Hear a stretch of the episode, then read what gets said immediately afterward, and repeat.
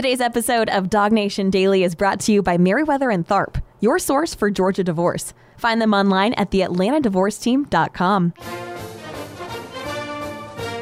Presented by DogNation.com. This is Dog Nation Daily, the daily podcast for Georgia Bulldogs fans.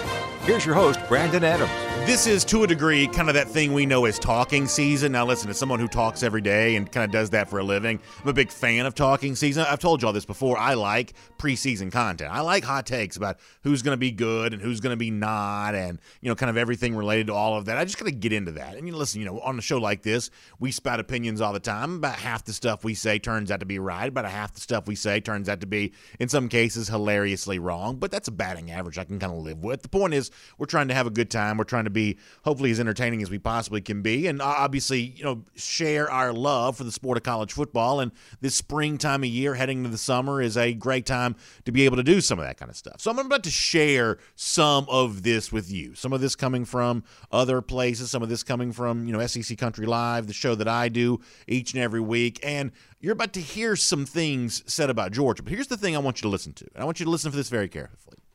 I want you to see if you can notice the thing that doesn't get said in any of this. And that's going to be really important here over the course of the next couple of minutes. The stuff that does not get said about Georgia. And, and maybe when you realize what people are not saying about Georgia, maybe it allows some of you who may need to kind of recalibrate things a little bit after what Georgia's gone through the last couple of weeks. Maybe this will give you a chance to do that. Let me start with this. Andy Staples, longtime college football writer, graduate of the University of Florida, and that is important because of what you're about to hear uh, said here. It makes a visit on the Paul Finebaum show. And Paul, as he kind of does from time to time, sort of trying to stir the pot here a little bit and referencing some of what his callers have to say about what the expectations should be are for Georgia here this upcoming season. And Staples from The Athletic makes a pretty clear case that things are actually looking pretty good for Georgia as you get ready to begin the upcoming year. This Paul Finebaum interacting with Andy Staples. Take a listen to this. Yeah, yeah, you know, uh, because you, are a Florida guy. The the Georgia fans are calling up, and uh, they're about to win another national championship in the spring. What do you have to say about the Dogs' chances this year?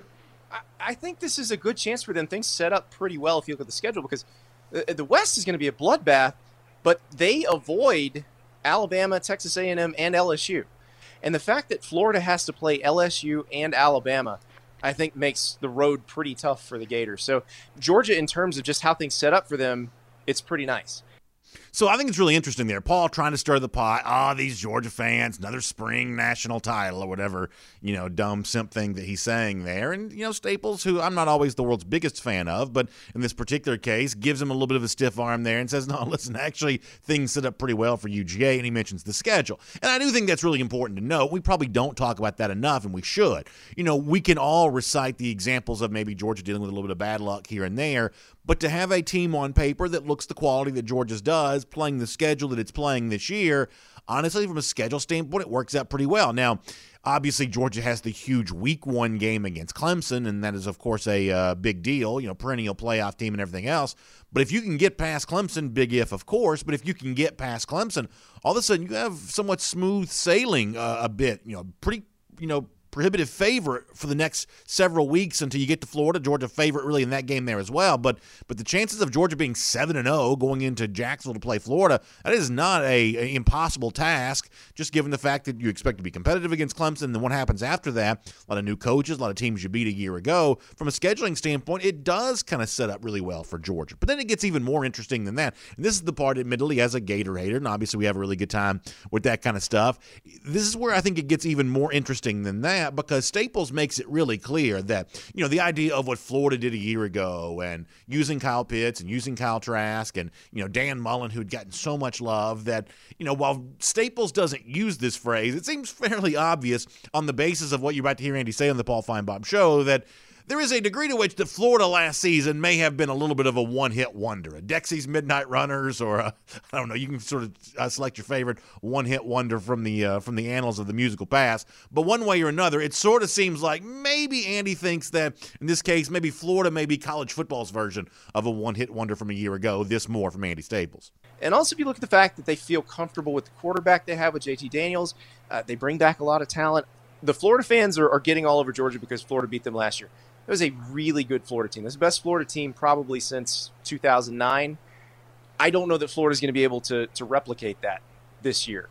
I think Georgia's going to be quite a bit better. So they have every opportunity here. Now, if they don't do that, let's say Florida wins the East, Florida beats them in Jacksonville, then they should start getting pretty mad. They should start saying, okay, what are we, what are we doing here? But I really do think things set up pretty well for them. So I think it's obviously at the end of that, you know, pretty interesting. And, and clearly there is pressure on Georgia to do something this season after what appears to be a little bit of regression over the course of the last few years, going from national title game to close loss in the SEC title game to blowout loss in the SEC title game to not qualifying for the SEC title game a year ago. There is a little bit of regression here over the course of the uh, last few years. And if you're Georgia, you probably want to address that and, you know, make sure you do something to deal with all of that. And so I think Andy's right to say there's a little bit of pressure there. But there is also the kind of roster balance in place at Georgia right now that makes handling that pressure and thriving under those circumstances a lot easier to do. Georgia is more settled at quarterback than they have been in quite some time. Georgia does have the, it would seem to be the components in place to be high powered on offense in a way they just haven't really been able to do over the course of these last few years. That's worth noting. Also, kind of a funny aside, enjoyable if you're a UGA fan and a Gator hater. Andy Staples says there, listen, last year this was the best Florida team since 2009. Well, that so called best Florida team in years lost what? Four times. That's kind of enjoyable to uh, think about that. But let's stay on Georgia here for a moment because that's an example from, you know, the Paul Finebaum show, Andy Staples saying, Boy, I really like what Georgia brings to the table. I like the fact they have this, you know, chance offensively because of the quarterback. And all of a sudden you do that against a manageable schedule. And then yesterday on SEC Country Live, and by the way, so many of you continue to be so nice. And it's so good to see in our live comment section for those who are able to watch the show live, familiar, you know, faces and voices from the uh, Dog Nation side of things there on SEC Country Live. I told you all before, a lot of these Florida fans and LSU fans and Alabama fans everybody else, they love to kind of get in that comment section and give me grief. So I need a little backup from uh, Georgia fans when we do SEC Country Live. Many of you have been nice enough to do that. Yesterday on the show, SEC Country Live, which is Wednesday, 3 p.m. on the SEC Country video channels, SEC Country on Facebook, SEC Country Live on YouTube, we had Dave Bartoo on the analytics type expert. He has a website called College Football Matrix, and he was talking about a little bit about you know from a numerical standpoint, kind of what you saw from Georgia offensively last year, and kind of what that has a chance to do for this upcoming season. Let me just say this really quick: the audio quality on this is terrible. For some reason, his cell phone is just not very good. So when we play this clip, let's not turn the, let's not turn it up too loud. Let's make sure we keep it just a little bit low because it's popping. It, it's kind of a weird uh, audio quality, but I want you to hear it nonetheless because there's a pretty interesting stat that Dave Bartoo on SEC Country Live delivered yesterday. So tolerate this for about 20 seconds and see if you can make out what he's saying. Take a listen to this. Defensively, with Smart, you expect them to be good. Now, offensively, this is where I think it really gets interesting, is that JT Daniels off the field, not playing for Georgia, scoring efficiency for the offense was 114th last year. On the field, it was 14th. So if you're a Georgia fan looking for some hope that the offense turns around, although Daniels didn't play a lot of games, the scoring efficiency when he was in there was very, very good.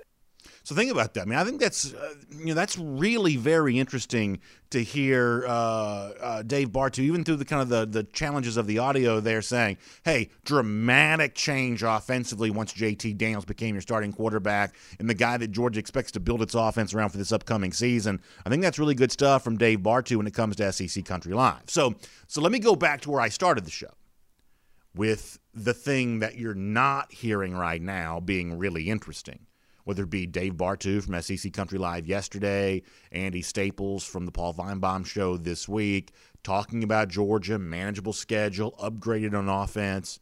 Yet no one seems to be putting the caveat with that right now. And By no one, I mean kind of the people outside the Dog Nation bubble, outside the bubble of UGA fandom. Those of us who kind of obsess over this, me talking about every day, you following it every day. Those of us who obsess over this have been obsessed with, well, what does Georgia do in light of the George Pickens injury? How does Georgia maintain its status as a title contender with George Pickens not on the field?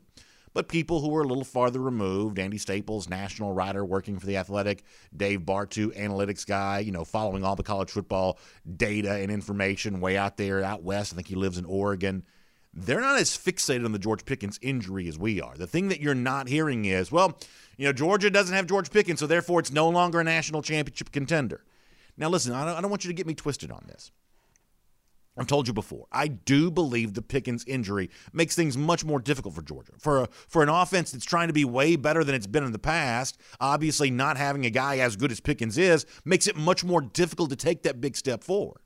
But it clearly doesn't make it impossible because Andy Staples didn't even mention on the Finebaum show. Dave Bartoo didn't even mention it on SEC Country Live. And kind of on and on and on you're going to go where people don't really downgrade their expectations for Georgia because of the fact that George Pickens got hurt, including, you know, you know, some of the sports books, things like that who have national championship odds. You've really seen no change in those whatsoever through all of this too. So I think it's really interesting for the Georgia fan who th- thought, hey, this is a year we can win the national championship. My team can. But all of a sudden, George Pickens gets hurt. Well, I guess all of that's done.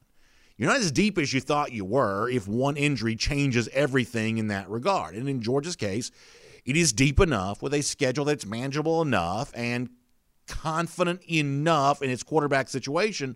All that all of a sudden the George Pickens injury is not as difficult to, to navigate around as maybe some Georgia fans initially thought it might be. So do with that what you will. A lot of hype out there for Georgia right now. Paul Finebaum kind of mockingly calls it another spring national championship. But whether it be Bartoo's point about the the statistical improvement for the Georgia offense with JT Daniels at quarterback, or Andy Staples' point about how much better the Georgia schedule looks in comparison to a team in the East like Florida and some of the obviously uh, really, really stiff competition that exists out west reasons to like Georgia. And those reasons are not negated simply because George Pickens got hurt. So, some fun to start the uh, program here today. Georgia clearly in the thick of the conversation around the college football world right now with G Day looming and a big season for the Dogs coming up after that. My name is Brandon Adams, and this is Dog Nation Daily, the daily podcast for Georgia Bulldogs fans, presented today by Meriwether and Tharp. And glad to have you with us, no matter how you get to us today. Live on video, 10 a.m., Facebook, YouTube, Twitter, Twitch, radio at noon on Athens Sports Radio 960, the Ref podcast. However, you find them, including the world famous DogNation.com. We are just really glad to have you as a part of the uh, program here today. And I am very, very appreciative to have our friends at Meriwether and Tharp bring in all possible. You know, Meriwether and Tharp is your source for Georgia divorce. And listen, the D word, you know, divorce is one of those things, even when I say it on a show like this, it stops people in their tracks, right? The content that we present on this show hopefully is really fun and engaging and enjoyable but the idea of divorce is not enjoyable for anyone. Uh, it, it's a stressful, scary process to go through. And so, if I had the power to say magically, this is not true for you, obviously I'd wave that magic wand if I could. But in real life, there are no magic wands. In real life, there is no easy way to erase, you know, pain and discomfort. You have to go through certain things. And when it comes to the divorce process, the one thing I can tell you is while I can't magically make it disappear if you find yourself dealing with it, I can give you an advocate to walk with you alongside you as you go through all this and leave you in a place at the end where you're actually better off than you otherwise would be. Made whole again with your family, finances, everything else that goes along with that. That's what Meriwether and Tharp has the ability to be able to do for you. They've been through situations like these thousands of times, and they want to put that knowledge gained through that experience to work for you. So please check them out online, the Atlanta Divorce team.com, the Atlanta Team.com. Meriwether and Tharp is your source for Georgia divorce. We will get Terrence Edwards here coming up in just a couple of minutes. Before that, though, I do want to go around the doghouse here today, and I found something that I think is really cool, and I want to make sure all of you check this out as well. So when I post the show at dognation.com later on today, I'll put a link to this. Uh, just make sure that you're aware of this. Our radio partner in Athens, uh, Athens Sports Radio 960 The Ref, is also partnered with the Atlanta, uh, I should say, the Athens Touchdown Club. And Georgia coach Kirby Smart made an appearance at the Touchdown Club of Athens here this week. And our buddy Dave Johnson, who does the morning show there for 960 The Ref, had a chance to sit down with Kirby Smart for a very good interview. This is really worth your time. I'm going to put a link to this when I post the show a little bit later on. I want to give you a brief taste of this, though, in the hope that you'll go check out the full thing there online at 960theref.com. That's the website you can go to to find the entire thing. Obviously, Dave doing a show in Athens one of the questions that comes up is how's the Athens area quarterback, Brock Vandagriff, the five star signee from the class of 2021? How is he doing right now when it comes to uh, Georgia football practice? And Smart, I thought, gave a really interesting answer for kind of how Vandagriff is getting acclimated to college life. This from the uh, website 960theref.com with Kirby Smart. Very interesting on Georgia's five star quarterback signee going through his first spring practice. Take a listen to this. Brock's done a great job. I mean, coming from Prince and coming into our system, it's not a system that's going to be really quick and easy to learn, which that, you know, well, hey, that's what college football is. There's yep. no position harder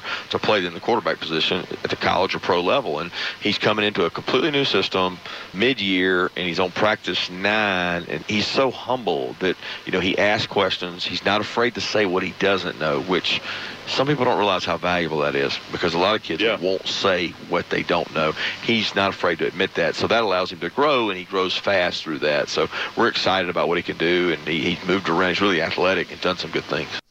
Two things here about what Kirby Smart says there. First of all, can you imagine the luxury that Georgia kind of finds itself in right now of not asking too much from a guy like Vandagriff upon arrival there at UGA. There have been times in the past where, think about 2016 as a for instance, when Jacob Eason comes in as a former five star, and you look at him and say, "Hey, we may need you to start right away." Now Eason didn't start Week One against Virginia, but he, uh, uh, I should say North Carolina, but he essentially became the quarterback, you know, during that game, and obviously went on to uh, kind of be that guy for Georgia that year. You know, he didn't have the luxury of standing to watch to learn without the spotlight being on him. Georgia just wasn't deep enough at quarterback back then for that to be the case.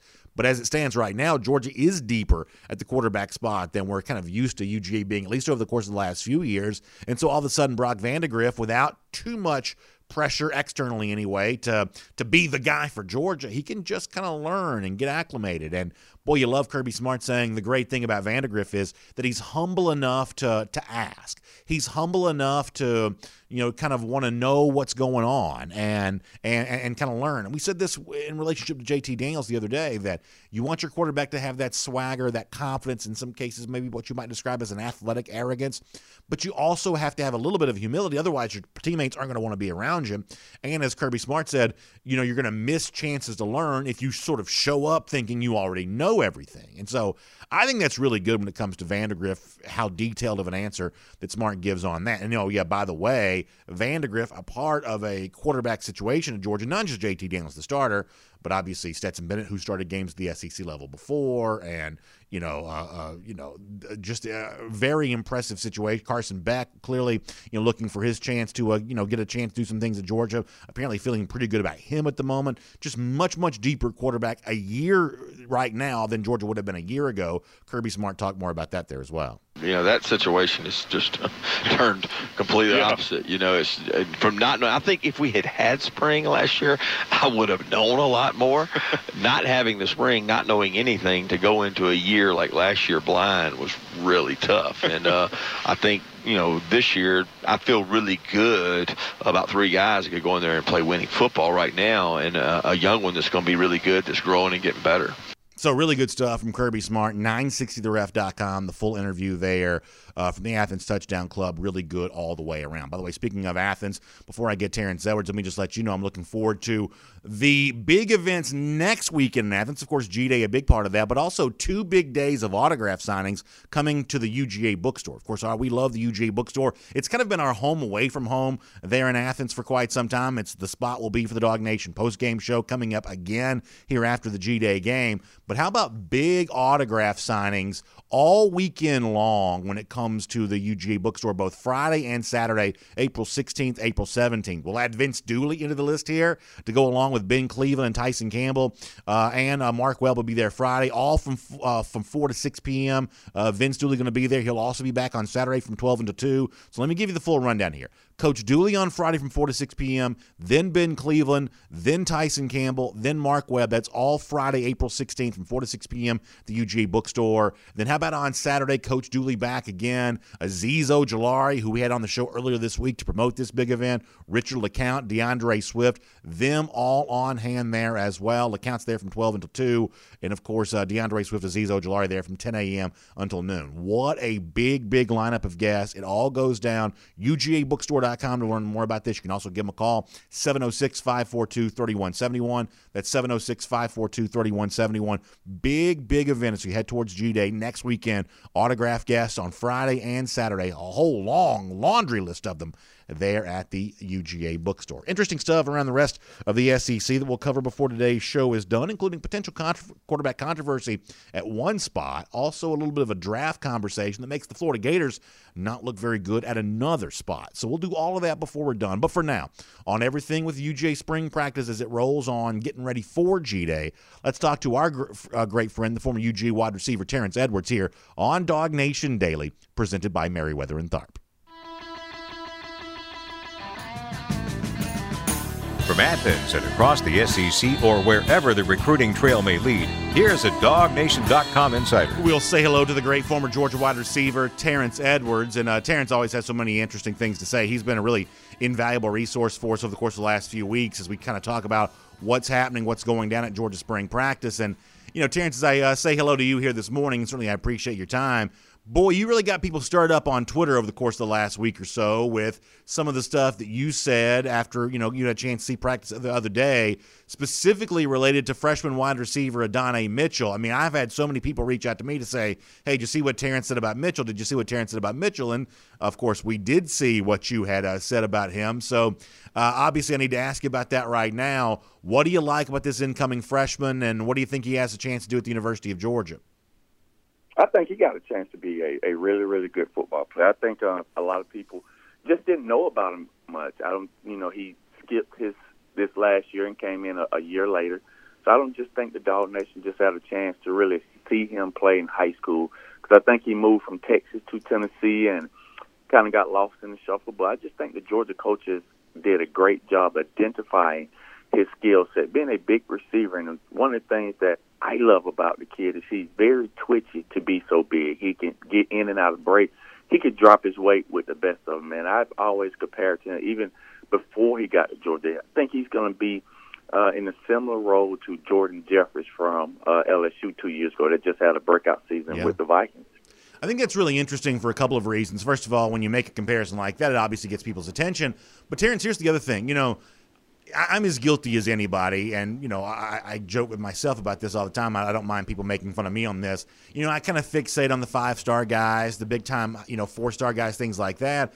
Whether it be Jefferson from LSU, you could mention Chris Olave from Ohio State. Obviously, Oklahoma has had you know walk on receivers who've done really well. Not all the receivers in college football who've had gigantic seasons in the last few years they weren't all former five star recruits. In fact, many of them weren't even four star recruits. So if Adonai Mitchell were to arrive at Georgia, and you're not the only one who said good things about him, other other folks, you know, have kind of reported that that he's looked well at practice and, and uh, looked good at practice. In fact, uh, Kirby Smart even talked about him a little bit the other day. That if Mitchell were to go on and have a really good career at Georgia, he would just be the latest in what has been actually a little bit of a recent trend of some of the best offense in the country.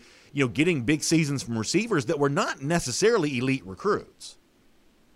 Correct, correct, and I think uh, a lot of people are fixated on having those well-known guys. Yes, I think Alabama has kind of uh, messed it up for a lot of people because yeah. they have had five guys that were just all world and they was ranked uh, appropriately. Um, but you know, guys could come a dime a dozen. It's about identifying the talent. And I mean, think about Clemson didn't always get the best five stars. They found receivers that fit their mold and what they wanted to do. And I think uh, Coach Hankton and, and Kirby and have identified, you know, the type of player that they uh, were looking for, and Mitchell fit the bill. So let me ask you one more on this topic. You mentioned the kind of unusual path that he travels to get to George, and the fact that you know he spent last year, the, the months prior to coming to Georgia, instead of playing a you know final season, kind of doing some training work, getting ready. Is that a, a challenge to overcome because you're away from the football field, or is it an opportunity to rest your body and grow your physical strength because you're not having a, a traditional senior season the way that, that some do? Is that a is that a good thing for Mitchell in this case, or is it the kind of thing that's he has to overcome as maybe not such a positive thing? Uh, it, it could go both ways. It could go, you know, he had opportunity to just uh, reset his body. Uh, he had opportunity just to train and focus on the position that he chose to play. He got a chance to uh, reshape his body. He looked uh, bigger than what I saw on film when I saw him. He looked all of 190 uh, right now. So, but then you, you miss a year of develop as there's nothing take place of playing the actual game. You could train all you want, but once those live bullets are flowing, um, it's just different in training. So it goes both ways. But um, from what I saw, um, he looked good. I mean, I think he's going to have an opportunity, uh, if not this year, next year, to help this team out a lot. Um, I think people are going to be really satisfied with the type of player that he will become, in my uh, opinion. So, what were your other takeaways from what you had a chance to see when you and your brother Robert had a chance to visit at Georgia Spring practice? How did you find the rhythm of practice going and just kind of the overall feeling that you got from what you had a chance to see? Um, you know, it was one of the Kirby led practice, high tempo, high energy. Uh, that's just the way he's always approached practice. Um, I mean, he doesn't care who you are. He's going to coach you hard and love you, love on you at the end. Mm-hmm. Um, but I saw a lot of talent. I mean, I saw a lot of guys flying around, and I could tell you this. Uh, you know, my my main focus was I followed the receivers around. Um, Arian Smith is flat out fast. Oh my God! I mean, he's he's running by people, and they five to ten yards off that pedal, and he's straight line fast. So he's he's developed into a receiver that's really going to help us a lot. I know he hurt his wrist in the last scrimmage, yeah. but help us a lot. And uh, the, the the tight end out of out of California is going to be a really really good player. Good to hear, Brock Bowers. That's good to hear. Yeah, it seems like a lot of folks have been talking about him as of late. I mean, what are you seeing from him? From him is just the crispness, crispness, easy word for me to say, I guess, of the way that he runs his routes. What are you seeing from Bowers in particular? Because that's somebody that other folks have kind of brought up here as well. Right now, he he just seems like that bigger wide receiver um, that's just in the tight end's body. I think that's kind of the way the tight end position is kind of formed now. You just finding these bigger receivers that just in a tight end's body, he's a savvy route runner. He catches football and um, he can run as well. So he's going to be one of those mismatches that uh, Coach Hankton and, and the offensive staff can uh, convey on, on on Saturday. Just put him in a situation where he's going to be bigger than the safeties and faster than linebackers, and he's going to be a mismatch problem for the next four years you mentioned Arian Smith there as well, and obviously his speed is going to be a problem for opposing defenses. And thankfully, the injury that he sustained during the scrimmage on Saturday turns out not to be as serious as otherwise could have been, I guess. But it also seems to me, Terrence, and you obviously know this so much better than I do, but it also seems to me that if you've got that kind of speedy receiver and you're one of those other receivers that wants to work kind of underneath him, going across the middle, things like that, having to be aware, opposing defense of that speed, his ability to kind of blow the top off what you want to do defensively, certainly seems like that has the chance to make things boy, so much better and easier for the other UJ receivers there as well. This element of kind of blazing speed is not something that Georgia has always had last couple of years in that receiver situation, but the the value of of, of Smith's speed seems like it would have the chance of benefiting more than just Arian. Yes, uh, most definitely. I mean, when you got a, a guy like that that uh, that's going to control the corners and the safeties, and you got a, a savvy route runner like Kearis Jackson working under the middle, and I'm give Demetrius some some love, man. He he's really stepped his game up the, the day I was there. Then I also heard he had a nice scrimmage as well. So I know people was really concerned about you know George Pickens going out, and rightfully so. Uh, but that that room is talented. Justin Robinson was a focal point that day at practice, and he had a great day. So uh, I'm and Jermaine wasn't there. Uh, but I'm not worried about that position in that room at all after the, the day that I saw. I think the coaches can use all those guys' abilities to their benefit because they're all different. You mentioned the the kind of the mood, the vibe around it all, and the way in which Kirby's always coaching everybody up, and the speed with which practice goes. This is one of those things that, and obviously you got a chance to see a lot more of it than I've ever been able to see. I only see a couple of minutes at a time when I go. But it is the one thing that I do wish. Now I understand why you can't do this, but I do wish fans got a chance to see what the what the what the vibe is like during these practices, how high energy it all is with the coaches, just very aggressive and and really you know teaching and and encouraging and you know sometimes obviously you know a little bit more animated even than that. But the the two spot drills and how fast it all moves, the clock is ticking and everybody's getting it in. I mean, it's one of those things that there's a real contagious energy you know connected to this kind of stuff, and I don't know, it's just kind of a fun thing to be able to watch, even if it's like a thousand things happening at once. There's just a really contagious energy about all of it. I do wish more fans got a chance to experience that because I think they would be really proud of what they saw. Oh, most definitely. I think I think I wish the fans could see what it takes to play on college on the college level. I just wish fans could really get up at five thirty and come and watch the mat drills yeah. and watch the how much energy they put into the weight room, how much energy they put into the practice, how much energy the coaches put into putting these players in the best position to be successful. And I think a lot of like, man, we we know if a player doesn't turn out the way that fans think or doesn't play well in the game, I don't think they would criticize them as much because those, you know, they're putting everything they got into yeah. it to be the best players they could be, and that's what we signed up for to be criticized. But at the end of the day, these players and athletes put so much energy and time into being the best that they could be, and they fall short of that. You know, that's why I think a lot of players are sensitive sometimes because it's. I think most people just don't understand how much time and effort uh, we put into our craft, and it it doesn't turn out the way you know the fans think or I think. Then you know they come down on us, and we that get that get hurt a little bit, but you know it, they I wish they should because the energy is just so contagious in the way Kirby runs his practice. Yeah, I think that's exactly right. I want to ask you a question about the defensive side of the ball before we let you go, but let me squeeze in one more thing before we get there. You mentioned that when you were at practice, you're obviously kind of watching your position closely, wide receiver. That's something you just enjoy doing. Your brother Robert, uh, former running back, obviously a great high school coach in his own right, and – I'm, I'm assuming that he was probably watching those running backs closely. That's a deep crop of backs right now. A lot of folks really excited about what Kendall Milton may get a chance to do, and clearly there's a lot of excitement about Zamir White, James Cook, two guys that had a chance to move on to the NFL coming back. Right now, Kenny's a little bit banged up, but what did um what did Robert if, say if anything about what he saw from that running back situation? Very deep group, uh, uh, minus Kenny McIntosh because he wasn't there, but man, this this group is is very versatile. Uh, I mean, Kendall Milton is uh, very good. I mean, that's my first time really being that close to him, and he, he's a big dude. Yeah. And, and, and he, he is really big. And now I can really see the explosion and the quickness from Zamir White. I mean, he's a thick dude himself, but he does have some quickness and explosive to his game. And James Cook is just fast. I mean, once he catches the ball, he doesn't look like he's moving that fast, but he's running, you know, by people, away from people uh, with with effortless. Uh, I mean that that group is is really talented, and we're deep at that position. So um, the one thing I think Coach McGee has at his disposal is it may not it may be you know a different person each game, just depending on the flow of the game, and he's very confident in having Kendall out there getting the care. So Zamir or uh, uh, Kenny or uh, James. So he's very comfortable with the group that he has, and he's recruited well at that position.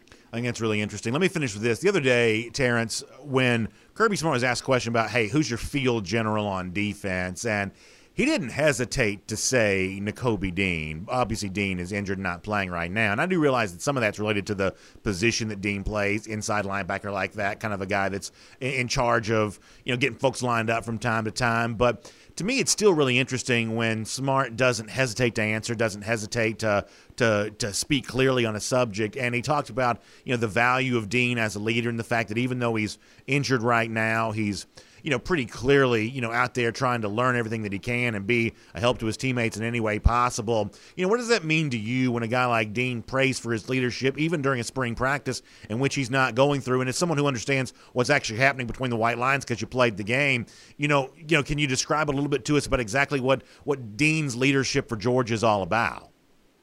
You know, it, it's, that that position is very important to be the leader. Uh, last few years, I think everyone can can say that Richard was probably the more vocal guy on defense. Now he's gone now, so someone else has to step up, and Nakobe Dean has has took that role, even though he's not practicing. People respect him. When you have a guy that's not practicing, and they still respect it, because it's easy to say, man, be quiet. You're not even practicing. So I don't want to hear from you. But uh, when you're a team leader, when you're a team leader, and people still respect your word, when you're not out there right now, that goes a long way. And it goes back to, and he reminds me a lot uh, not from the physical aspect, but just the leader aspect. The guy that we had, Tony Gilbert, okay. was was that leader of the defense. I mean, even though he probably was, wasn't the most talented, I mean, we had a lot of guys out there from Boston, David, but Tony Gilbert was that guy who set the tone of the defense. And I think Nakobe Dean is is that guy now. He stepped in that role. I think he was it last year, but now with Richard leaving, he really is the the focal guy that everyone is looking to from the leadership position. And when you're not practicing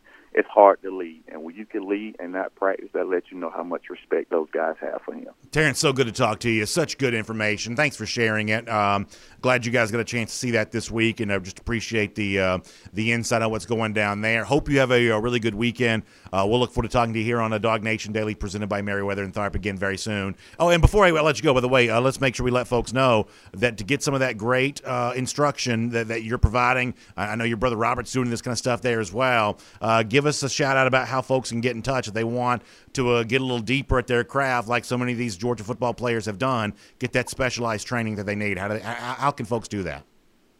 Uh, you can find me on all social media. That's Facebook, Twitter, and Instagram at Terrence Edwards Wide Receiver Academy. Hey, Terrence, uh, have a great day. We'll talk to you soon, okay? Thank you. Let's take a look around the rest of the league. This is SEC Through. I'm telling you, doesn't get any better than that. Uh, that's just good stuff. Uh, Terrence Edwards saying, Hey, I'm watching those receivers close. His brother Robert Edwards, a, a terrific former uh, Georgia running back and a, a, great coach in his own right, saying, you know, I'm watching those uh, running backs. Interesting to hear there the the feeling that you know Terrence sees depth everywhere he looks. He sees a guy in Zamir White who looks, as Terrence said, you know, ready to be explosive, ready to show some quickness. Now another year removed from, you know, obviously two knee injuries and excitement about what Kendall Milton brings to the table there as well.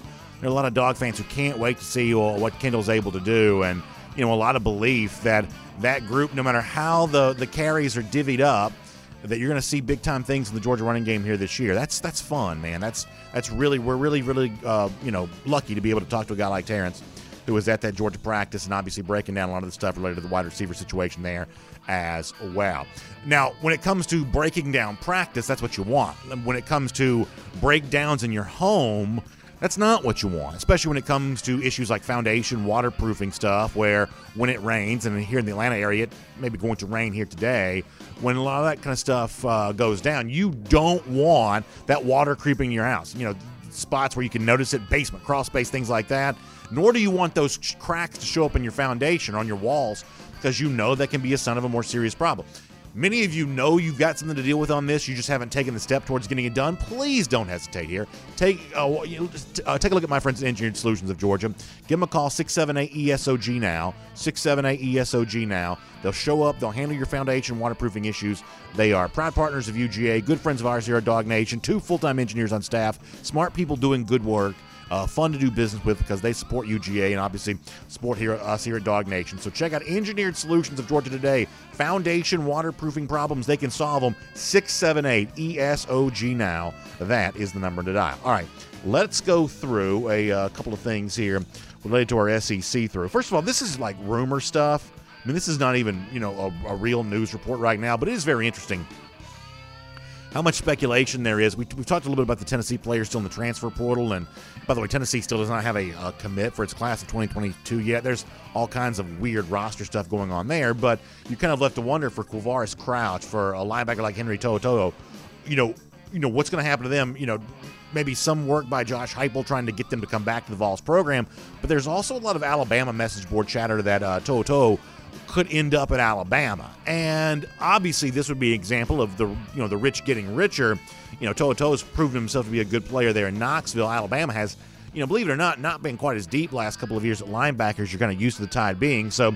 This is probably one worth watching. But my real reason for kind of bringing all this up is, in addition to if it were to happen, Alabama adding a big time player, you kind of wonder how the the feeling around all of this would change if you see kind of instead of like talent trickling down from elite programs to other places, now talent kind of trickling up.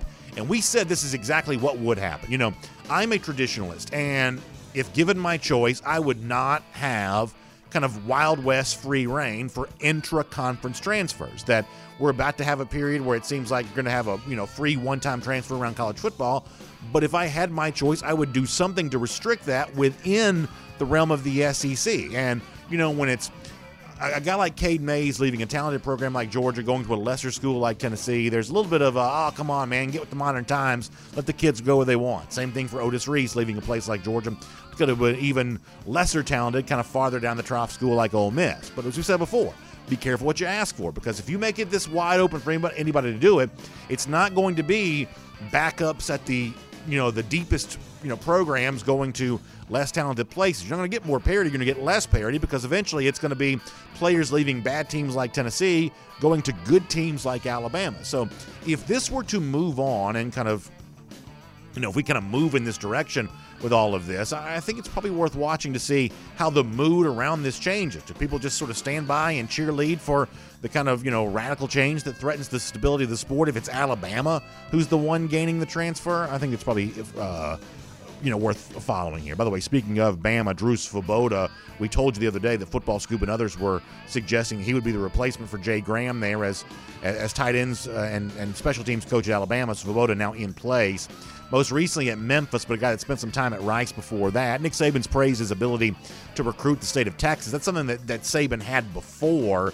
Uh, but you know Jeff Banks leaves and goes to, and joins the uh, the Sarkisian staff there, so you kind of you know have forced to kind of you know recalibrate related to all of that. And so I guess now Svoboda is going to be a guy relatively inexperienced from a coaching standpoint, but a guy that Nick Saban's kind of validated here and kind of mentioning his ties to uh, Texas as a uh, uh, the state of Texas recruiting as a potential you know value add for him there in the Alabama program. Thought it was very interesting when CBSSports.com put out its most recent two round NFL mock draft that one of the quarterbacks taken in the second round of the draft was former Texas A&M quarterback Kellen Mond, going if you care.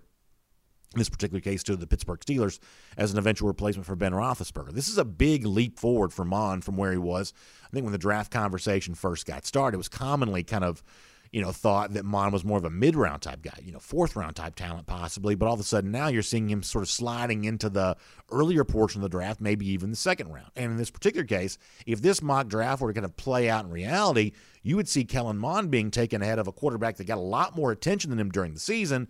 Florida quarterback Kyle Trask, who was not mentioned in this most recent two round mock draft. Just a big change, really, for both guys. And really, I think an echo, and I talked about this yesterday on SEC Country Live really an echo of something we said before that we spent the entirety of last year listening listening to national media types talk about what a quarterback whisperer Dan Mullen was, what an offensive genius Mullen was, and he was certainly good enough to conjure an offense that was capable of winning the SEC East and beating Georgia. You at least have to sort of, you know, take your hat off to him, you know, in that regard.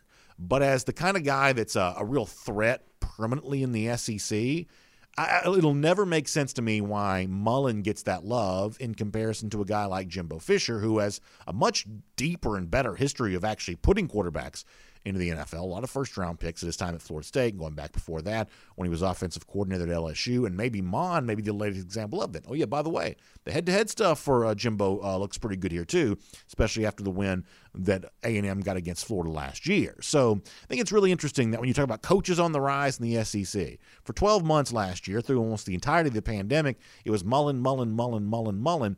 Fisher not really given that. When you see what Jimbo's building there at Texas A&M, a real threat, I believe, to Alabama in the SEC West this year. I think if you're talking about a coach who's actually building something that's capable of lasting in the SEC, to me, it's a lot more clearly uh, Fisher than it is uh, Mullen.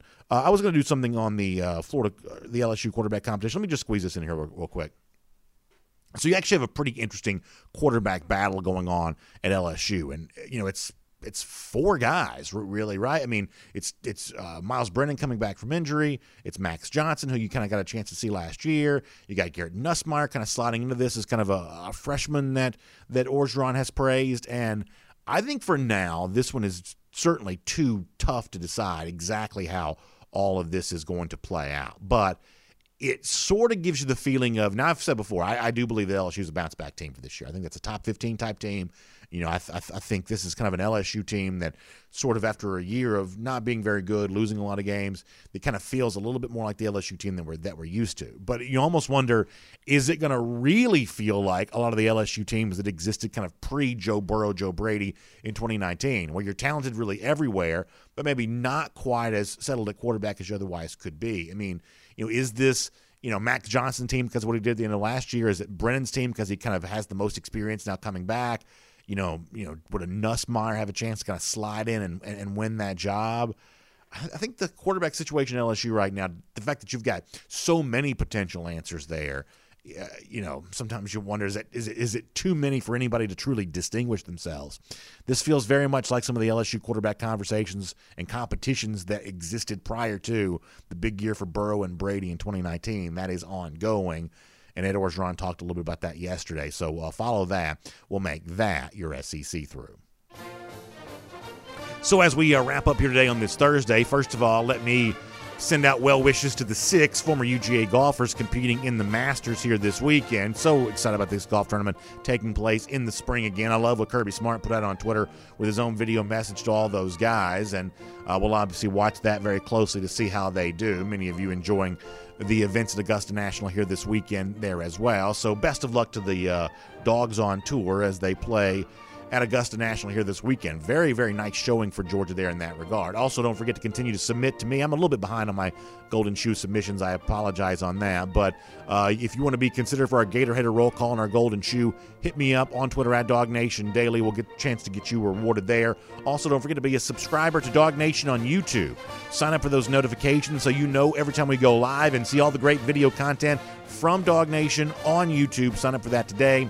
How about our Gator Hater countdown? 205 days from right now. Georgia goes back to Jacksonville, gets a win over those lousy, stinking Gators. That's going to be so much fun. Thanks for being here, y'all, on Dog Nation Daily, presented by Meriwether and Tharp. Hope you have a great day. I'll see you back here again tomorrow.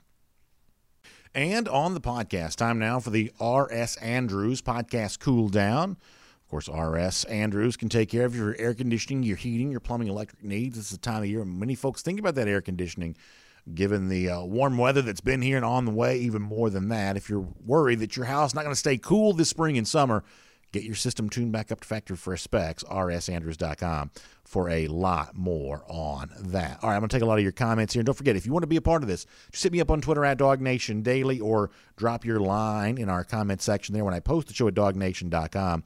Good stuff all the way around on all of that. Let me start here on uh, Facebook for, I should say on Twitter here for a moment, where Chuck Billingham reached out to me. I'm going to do this in the show tomorrow. I should have done it before now.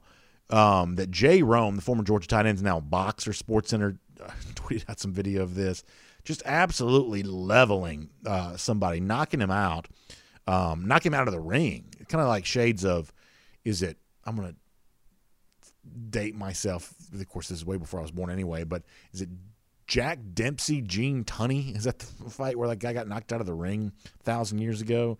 That's what Jay Rome does to this dude here. I'm glad that Chuck shared that with me because I want to share this in the show too.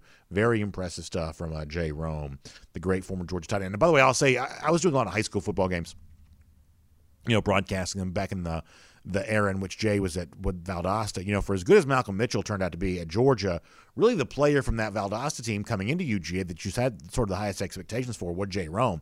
Jay was a really good high school player, very, very impressive athlete. Good player, Georgia, too. Uh, nice to see him kind of finding his footing maybe as a boxer here. And uh, very impressive stuff. Very impressive there from the uh, former dog. On the comment section of dognation.com, a lot of folks weighing in related to a conversation we got into yesterday. Mike's assertion, Mike Griffith, uh, my Dog Nation colleague's assertion, that he thinks that Kendall Milton is way better than Zamir White. I believe that's what Mike said. Many of you heard the show can kind of make sure that my description of Mike's opinion is is is accurate on that. That he thinks that Kendall Milton is way better than Zamir White. He had heard that from somebody who had been in the scrimmage on Saturday, and that he doesn't trust Dell McGee to play the best running back on the field here this season. That that McGee might be a blind loyalist to Zamir White and would leave a better player on the bench because of the affection that he has for Zamir for whatever reason. I obviously think that's completely ludicrous and a lot of folks kind of weighing in on that. I mean, listen, I don't think it's ludicrous that Kendall Milton has a great season. I think there's a chance that ends up being quite true. I mean, Kendall is a really good looking player uh, you know, you know, very good looking prospect. I have huge expectations for him. The part that I think is just asinine is the idea that McGee would somehow not play the better of the running backs, or if McGee was considering doing that, the fact that Kirby Smart would just sort of stand idly by and let him do that. I mean, uh, after all, the buck stops with the head coach when it comes to something along those lines. So a lot of folks weighing in on that. Vet Dog here in our comment section of DogNation.com says. uh, he says that Mike's being too much of a propagandist on this one. I'm just saying at the level of football at UGA, position coaches having favorites and overruling the head coach is preposterous. Can anyone tell me who the starting running back was for the 2017 season? Exactly. Running back's a position of rotation. And also with the running back, the guy with the hot hand always gets the most. So I mean, even in the example that Mike cited yesterday of 2018, when Elijah Holyfield was supposedly the, and I use air quotes around this starter of that season, just because you get the you know the first snap of the game doesn't necessarily mean anything. Even after being used in a limited fashion near the beginning of the year, DeAndre Swift ended up with more carries than Elijah Holyfield did that year. And by the way, their yards per carry average is actually fairly close to the same. So the notion that somehow it was an egregious act of favoritism to to play Elijah Holyfield, given how good Holyfield was in 2018, that's not quite my take on that. Uh, but nonetheless, even through it all, you know, DeAndre Swift ended up being Georgia's leading rusher and a guy who got more carries.